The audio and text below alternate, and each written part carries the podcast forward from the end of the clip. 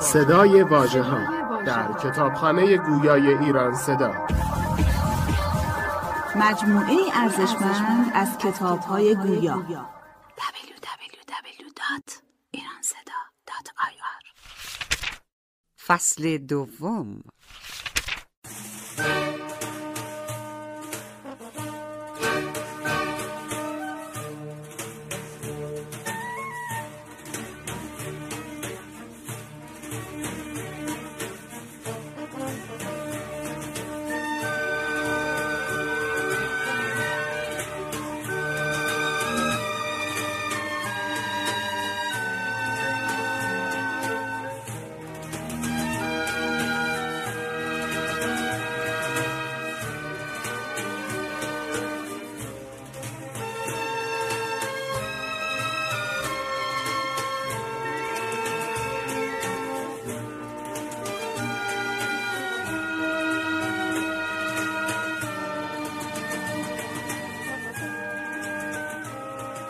و این از یک خطبه او علی علیه السلام است درود بر وی در بازگشت از جنگ صفین در بیان حال مردم پیش از بعثت و توصیف خاندان پیامبر صلی الله علیه و آله و سلم و سپس وصف گروهی دیگر. گواهی می‌دهم که هیچ خدایی جز خداوند نیست که یگانه است و شریک ندارد. آنگونه گواهی که خلوص آن به آزمون رسیده و دل به ناب بودن آن گرویده است آن گواهی که تا خداوند ما را زنده بدارد همواره بدان چنگ خواهیم زد و آن را برای رویارویی با رویدادهای هولناک پسنداز کرده ایم. و گواهی می‌دهم که محمد بنده و فرستاده اوست او را با دین آشکار و نشانه نمایان و کتاب نگاشته و فروزش تابان و فروغ درخشان و فرمان قاطع فرستاد تا شبه ها را دور سازد و با گواهان روشن برهان آورد و با آیات بیم دهنده بیم دهد و با کیفرها بترساند. مردم در آشوبهایی به سر می بردند که رشته دین در آنها گسیخته و ستونهای یقین به لرزه در آمده و ریشه دین دگرگونی یافته و کار آن به پراکندگی افتاده بود. ناچار هدایت سست و راه برون رفت از آن تنگ و گمراهی همگانی شده بود. از خداوند رحمان نافرمانی می کردند و به شیطان یاوری می رسندند. ایمان به خداوند خار شده و پایه آن فرو ریخته بود و نشانه های آن ناشناخته و راه های آن ناپدید گشته و جاده های آن کهنگی یافته بود. از شیطان فرمان بردند و در مسیرهای او ره سپردند و از آبشخورهای او آب خوردند. نشانه های شیطان به دست آنان به جنبش درآمد و پرچمش برافراشته شد. بنابراین مردم در میان آن فتنه ها در بهترین خانه یعنی خانه خدا و با بدترین همسایگان یعنی مشرکان آن هنگام مکه سرگشته و سرگردان و نادان و بلازده به سر می بردند. در سرزمینی که دانا در آن دهانی بسته داشت و نادان گرامی بود.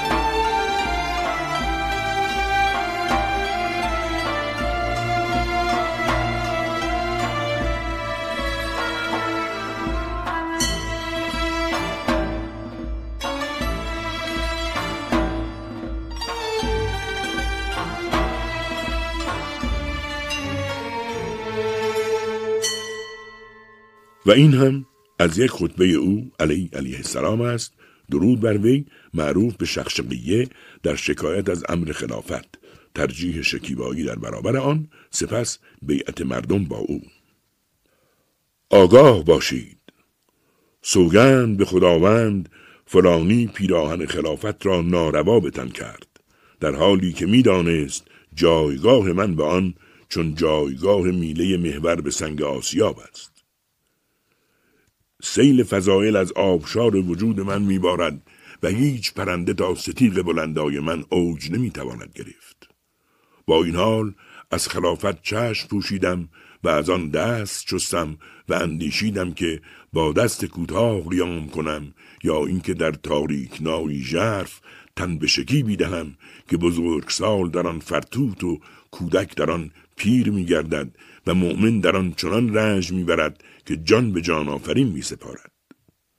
سرانجام دریافتم که شکیبایی در این کار خردمندانه تر است. پس شکیب کردم در حالی که خار در چشم و استخوان در گلو داشتم. می‌دیدم که میراث مرا به تاراج می‌برند تا آنکه خلیفه اول مرد و خلافت را به فلانی سپرد. شگفتا او در همان حالی که در زندگی از مردم می‌خواست از خلافت معاف دارندش چگونه است که آن را برای پس از مردن خیش به پیمان با دیگری بست؟ آن دو دوشیدن شیر از پستانهای شطر خلافت را میان خود خوب تقسیم کردند.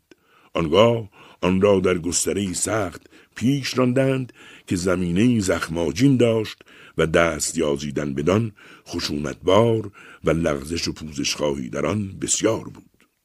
باری دارنده امر خلافت همچون کسی سوار بر شطوری سرکش که اگر لجام را بکشد بینی شطور پاره می شود و اگر آن را سر دهد سوار را با رخ بر زمین می افکند.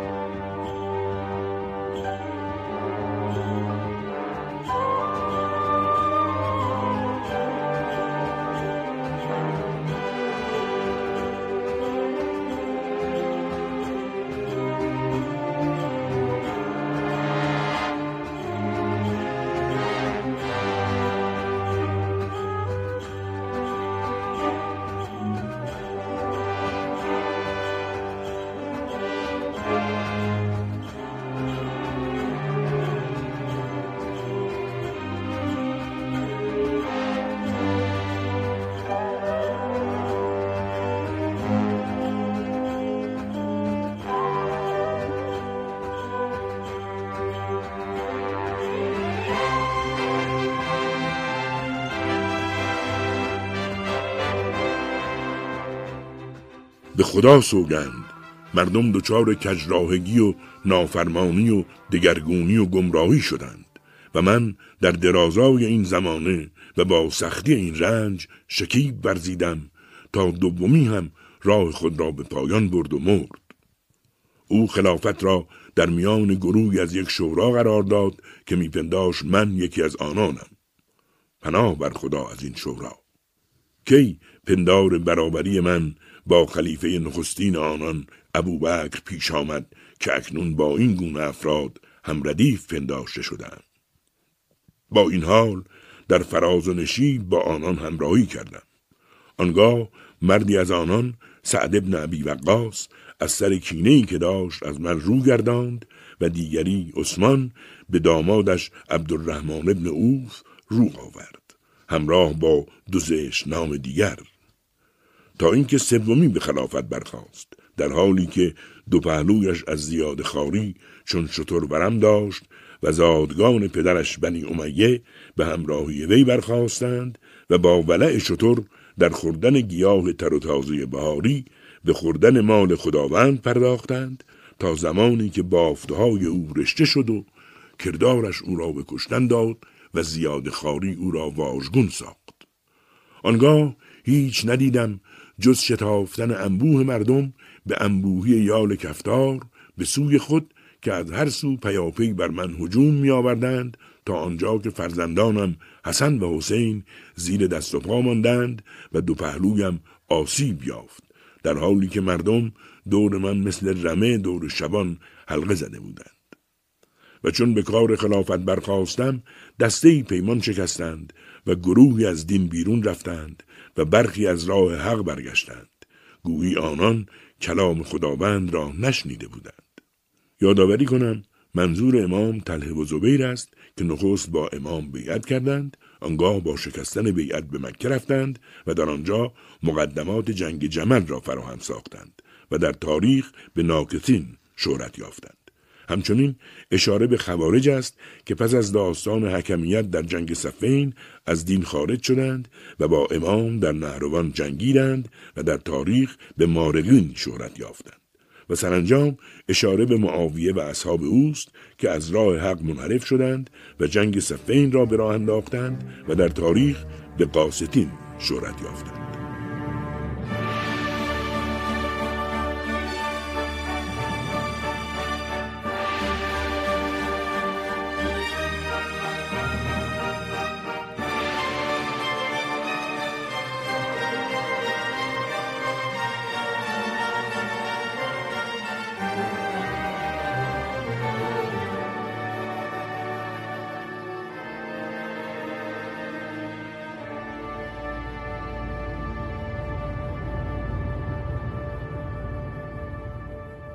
و این از فسیح ترین سخنان اوست درود بر او که در آن مردم را پند می‌دهد و در گمراهی راهنمایی می کند و می‌گویند پس از کشته شدن تله و زبیر بیان فرموده است. هنگامی که در تاریکی به سر می بردید به وسیله ما راهنمایی شدید و بر بلندترین جایگاه فرا رفتید و با ما از تیره ترین شب به سپیده پگاهان درآمدید. من همواره سرانجام پیمان شکنیتان را می پاییدم و به فراست در شما نشان غرورتان را می دیدم. لباسی که از دین پوشیده بودید باطن شما را از چشم من پنهان می داشت ولی صدق نیت من مرا از حال شما آگاه ساخت. برای کشیدن شما به جانب حق در میان کجراه های گمراهی به پای ایستادم در حالی که شما گرد همدیگر می آمدید و راهی نمی آفتید. چاه می کندید اما به آب نمی رسیدید. این سخن سربسته از هر بیان آشکارتر است. آن کس که امروز از فرمان من سرپیچد بی اندیشگی ورزیده است. من از آن دم که حق را شناخته باشم دیگر هرگز در آن تردید روا نخواهم داشت. موسی علیه السلام به خود نمی حراسید. از چیرگی نادانان و به حکومت رسیدن گمراهان می ترسید. امروز ما و شما بر سر راه حق و باطل ایستاده ایم. آنکه به داشتن آبی اطمینان دارد تشنه نخواهد ماند.